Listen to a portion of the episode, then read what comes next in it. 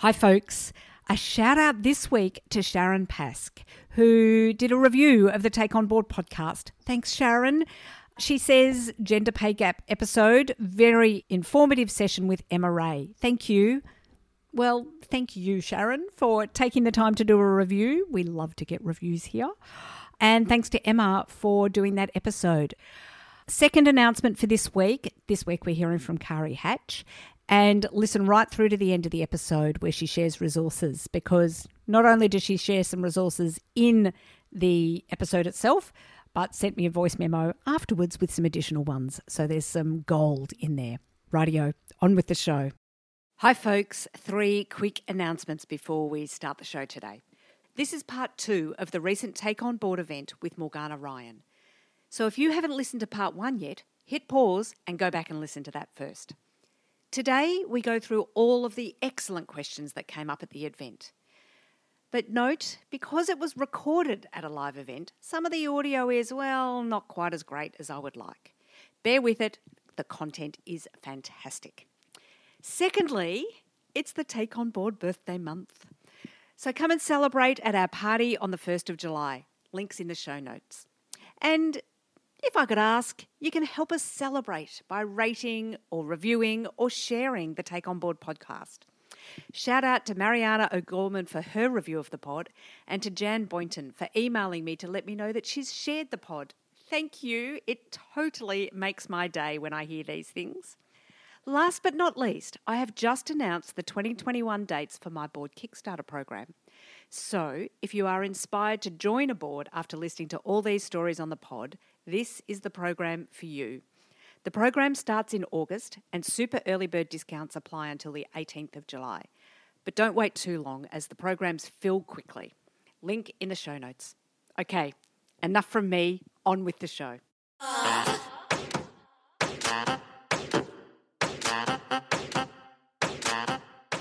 Hello and welcome to the Take On Board podcast, where we talk all things boards and governance.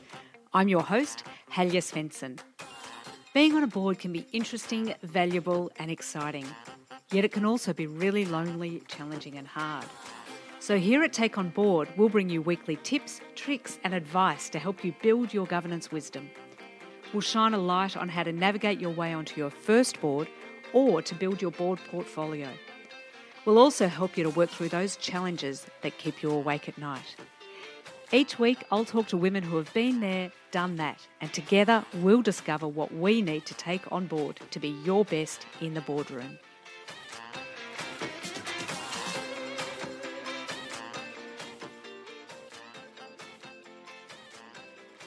So folks, last week on the Take On Board podcast, you heard from Morgana Ryan about developing strategy at one of our special Take On Board events. There were so many questions, we didn't get to go through all of them at the event, so Morgana has very kindly given us some additional time to answer some of those questions. We're going to do them in a bit of a quick-fire fashion so we can get through all of them. So thank you to those that came and asked some of those questions. And Morgana, hello and welcome back. Thank you for being here and taking the time to answer some of these questions. Thanks, Halja. It's lovely to be back again. Okay, so let's go through. Jane Bogue asks, what happens if the chair, and therefore the tone, isn't strategic, or if the chair doesn't value true future thinking? Morgana, what are your thoughts there? It's a tough one, particularly when it's the chair. It probably depends. If you're a fellow board member, then initially starting with a one-on-one chair to see if you can sway them. If that doesn't work, I'd consider talking to some of my fellow board members to see what their view is and to see whether collectively you can lift the tone of the conversation. There's potentially an opportunity to suggest setting up a strategy committee or a strategy working group and volunteering for leaders. If you're the CEO and you have this frustration, I think, particularly if you're a strategic CEO, I tackle it from the way I wrote the board papers and the way I framed the board papers to the board, trying to pose some of those strategic questions. But I do think there's also something around trying to raise awareness of the risk of not having those hard strategic conversations and helping the board chair to just open their thinking a little bit to, you know, the opportunity cost of not looking to the future, even when you don't know the answers. It's a bit like scenario planning. When you scenario plan, the chances of the actual scenarios you considered play out happen, almost negligible. But the fact that as an organisation you've gone through that process means you've started to flex the muscle for thinking in a different way and lifting the thinking to a different level, and that's quite powerful. Yeah, great suggestions. It's really an influencing piece, isn't it? So trying to influence the chair around that. I think the only other thing I would add to that is sometimes a board evaluation might bring some of these things to light as well. So it would be unusual for a board evaluation not to have some questions about how the board deals with strategy. So that might also be a way of bringing it to light. Fabulous. Thank you. Next question's from Fiona. And she asks, can you change the strategy along the way when the environment or needs change? Morgana, what are your thoughts there? Yeah, you can and you should, insofar as you know the strategy is at a point in time and it's looking at the very high level direction that the organisation is travelling, and it should give you kind of goals and direction in line with your vision and your mission. If something comes on the horizon that you didn't foresee at the time when you had your strategy conversation, but that it absolutely aligns with your vision and your mission and your direction, you should jump on it. But you need to recalibrate. And that's where the strategic business planning piece comes in, okay? Because you have a number of strategic change initiatives that the organisation is probably in flight with, and you need to think about how you bring this new opportunity into the mix and possibly have to deprioritise something else to fit it in and give it the space it needs. And I think as board members, you also need to think about how you help the CEO find the headspace to really seize new opportunities and not get so bogged down in the business as usual. Jenny Selway asks, how do organisational structures and strategic frameworks differ between major multinational corporations and international NGOs? Do the two sectors learn from one another? Morgana, given you've worked in both, what are your insights there? People are people. So there's a definite common factor around people's behaviours, and particularly when you have to have hard conversations about difficult, big strategic questions and about prioritisation. So there are definitely overlaps and similarities in that respect, but the culture in which they operate can also drive differences too. At the end of the day, it's often about power and control and the extent to which your organisational environment and structure enable, you know, a fair degree of control and power in the way that a strategy is set and rolled out across an organisation versus a more consensus-driven organisation where you have to consult much more widely. I would say in international NGOs, you have a huge amount of complexity where you have international secretariats. So you think of Oxfam, it's a global brand, but fundamentally you've got a small secretariat, and then you have, there might be up to 20 affiliates now. So, you know, Oxfam UK, Oxfam America, Oxfam Australia. Each of those have their own local boards, their own local strategy. Then you have the country offices in which they program as well. So just thinking about how you do something at a global level that resonates with those other levels is challenging. Whereas oil and gas, which is my other big area of experience in upstream oil and gas, you know, an organisation like Shell or something, they have a lot of control, but there are certain countries in which they're in joint venture. Even if they're a majority share, it's often, you know, a 51% majority share.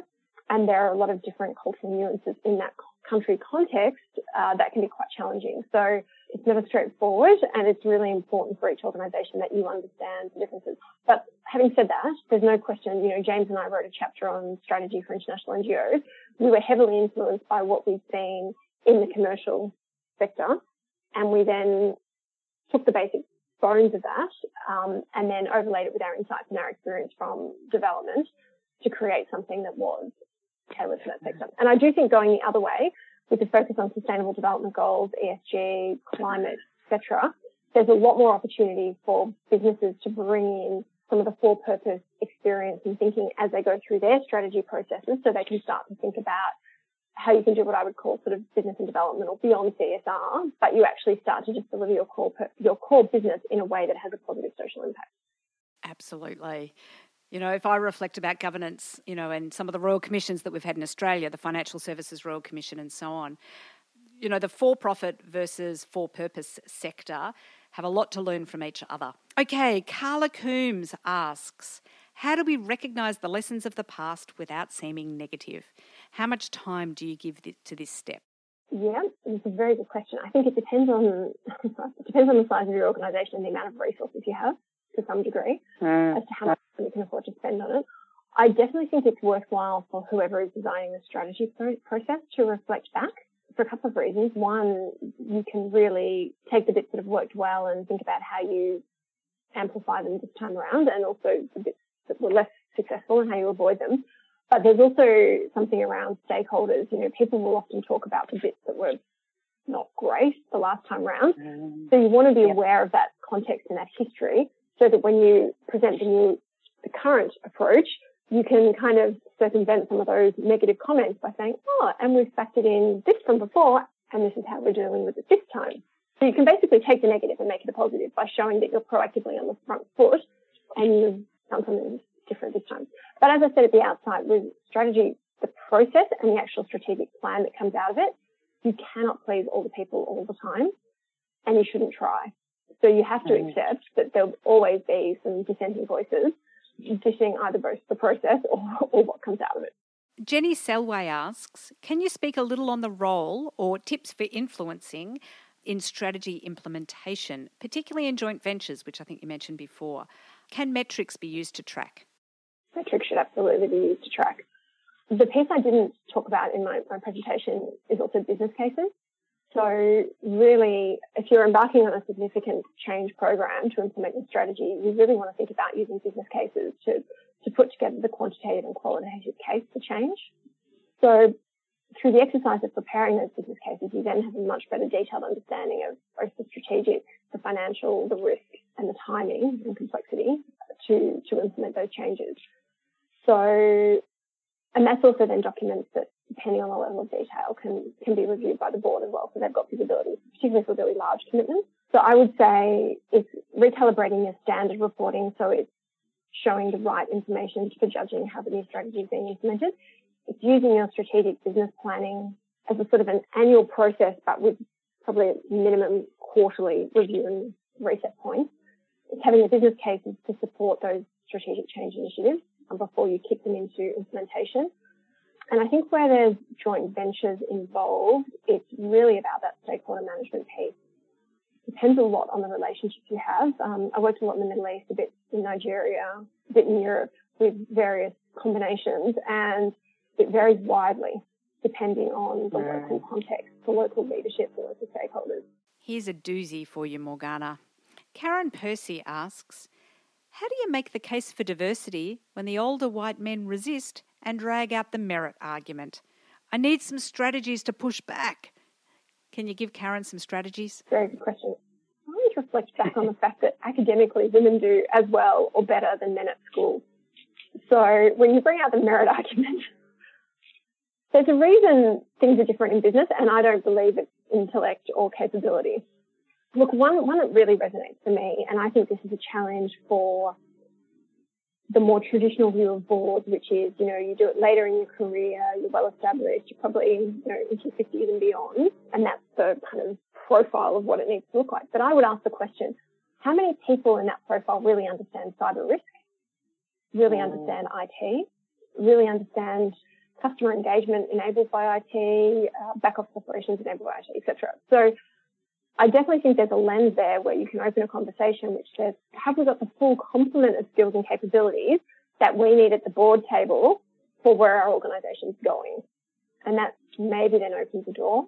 But it's a hard one. You know, it's the feeling, right? When you have a powerful group that is of a particular culture, style, demographic, it's hard to get pulled through. I'm going to put a shout out, and I'll make sure I put a link to this in the show notes. I listened to a podcast recently, Julia Gillard's podcast, A Podcast of One's Own, and she interviewed, and I'm probably pronouncing this badly, Tomas Chamorro-Premuzic, who has written a book called Why Do So Many Incompetent Men Become Leaders? Brackets, and How to Fix It. And in the podcast, he talked exactly about the merit argument. And when people say, but what about merit? And his response is, yes, can we use merit, please? That would be fantastic if we used merit, because as you say, plenty of the studies show that having that gender equality and having women exactly meets merit, depending on how merit is defined within, you know, systemic unconscious bias. So I'll make sure I put a link to that particular podcast, but also to that book in the show notes. I thought it was also worth noting that he is the only male she has had on her podcast, and it's because she read the book and thought it was so well worth sharing. So there's some tips there for you as well. So there's some tips in that for you, Karen. Women on Boards did a review of board recruitment, and obviously it was very skewed, predominantly female respondents, because it was their membership base. But one of their observations that really resonated with me is that in board recruitment, there's a real tendency to do a like for like. So, you know, we had a really good accountant with this set of skills on our board. So when they're at 10, you know, they're at the end of tenure, they're leaving. So we have to let them go. So when we go out to recruit, we're going to look for someone who looks exactly like that. Yeah. That's why I think it's so important to recalibrate your skills matrix for where you are today as an organisation and where you're going with your new strategy, and try and use that to influence the discussion about who you're recruiting for. Susan Slattery asks, how can a board effectively measure the implementation of a new strategy in the organisation and the temperature of the staff without delving into operations? What are your tips there? Yeah, there's an easy handout dimension to that. I think I'm a big fan of 360 anonymous surveys to really see what's going on. If your organisation uses, you know, Net Promoter Score or something to track staff, as a board, you want to ask to see not just the stats, but you want to have access to the comments as well, because they're often sometimes very insightful. Now, I think board members having an opportunity to engage with staff, very clearly not in a management space, but at events and walking into shops or depending on the nature of the business. And then the other is the reporting. Ideally, you know, really good quality reporting is coming from the lower levels and rolling up, so that there's sort of consistent information being used to draw the strategic so what and the insights that then let us make decisions about what's the right way to govern. Ingrid asks, what sort of research is recommended in the pre-strategy development stage? Look, the bulk of the research, I would say, sits in that first phase where you're looking at the internal and external context. It's depending on how you've done the strategy in the past, and again, you know, whether you have a chief strategy officer and a strategy team, or, you know, a group that's regularly managing strategic business planning. If you don't, and it's a kind of a new setup, then you do want to spend a bit of time looking at what happened previously, thinking about the resourcing you're going to need. And again, it's thinking about the culture of your organisation. If you're a very consensus-driven organisation and you're going to need a lot of workshops and consultation throughout your process and lots of kind of teams, then you really need to think about the resourcing requirements of that and shaping some sort of document for leadership and the board to discuss to commit to that level of investment. And you may shape up a few scenarios. You might shape up, you know, a faster scenario, a longer scenario, the pros and cons of quicker but less consultation versus more drawn out, etc. So it's kind of, it's more around figuring out the shaping of the process. And you may also start to draft up some initial thoughts around what some of the big questions are as an input to help guide some of the analysis that may happen, but accepting that new and other ones will come up during the process as well. Right. Okay. Final two questions. Fiona asks, what if half the board likes the strategy and the other half don't? How do you navigate through that? It depends what stage you are in your strategic planning process. But for me, if you got to a 50-50 type scenario, I would say involve them more, engage them more. Because you do expect to have a degree of dissent in different opinions, and that's great because that's the diversity you want to bring to the conversation. But if it's quite conflicted and, you know, it's sort of evenly spread, it's not just one person or two people that have a different view, then you need to do more stakeholder work. And you need to try and figure out what is that point of disagreement. Is it the overall strategic direction, or is it a particular component of it? Is it because some of them feel the process hasn't adequately looked at, you know, information from a particular stakeholder group or whatever else? So do a bit of debugging and then think about what you can do to bring them on the journey more, give them more opportunity to discuss, debate and try and land it. Which probably answers the final question that we have here as well. What if the strategy falls flat and doesn't capture the passion, or it's not well received by stakeholders? Probably some of what you said is really relevant there as well. Yeah. And I think in a scenario like that, if it's not resonating with stakeholders, then you might have undercooked your kind of external analysis at the start, or if it's internal stakeholder, internal analysis. and you may have missed a bit of a trick. So in that case, I would consider, as much as you can with possibly limited resources and time constraints, going back out to better understand why it's not resonating and think about what can change. Although I will shout out to Clayton Christensen and the Innovator's Dilemma to Tracy a whole book. He initially looked at the floppy disk market and this view that, you know, the incumbents had happy customers, happy suppliers, business was booming, everything was great, and this huge disruption just kind of came from behind that they didn't see coming. So, you know, when you're engaging with your stakeholders and they're unhappy, you have to also look at it in the context of what you're trying to do, and are you trying to be a market disruptor, or then that might be a slightly different scenario. And as you'd said much earlier, you can't keep everyone happy all of the time. So as long as the board, I would say, as long as the board's aware of what stakeholder views are and have strategically made that decision, just because people are unhappy doesn't make it the wrong decision, as long as you're aware of that and taking all of that into account. Fabulous, Morgana. That brings us to the end of our listener questions or participant questions at the breakfast from last week. There is a goldmine of information in there for people in developing strategy. So thank you for sharing your thoughts last week around developing strategy and bringing it together, and then continuing the conversation this week with all of that Q&A. It's been absolutely fabulous. So thank you for being with us on the Take On Board podcast today. Thank you, Halja, and I love what you do. So thank you for all your efforts to keep women connected and to share all these great insights from all your different speakers. Hi there, it's Halja. That's a wrap for the Take On Board podcast today. I do this podcast because I love bringing good women together, so it's great to be able to share these conversations that I'm having with these amazing group of women with you. Now, can I ask a favour? Could you share this podcast with someone you know? Perhaps you can share it with some of your board colleagues or someone else that you know that's interested in exploring all things boards and governance. With your help, we can grow the Take On Board community. Last but not least, if you want to continue the conversation, you can also join us over in the Take On Board Facebook group, where there's lots of great discussions, tips, tricks and resources being shared. I would love it if you can join in the conversation there. You can find it by searching Take On Board in Facebook. Thanks for listening, and tune in next week for another fabulous conversation.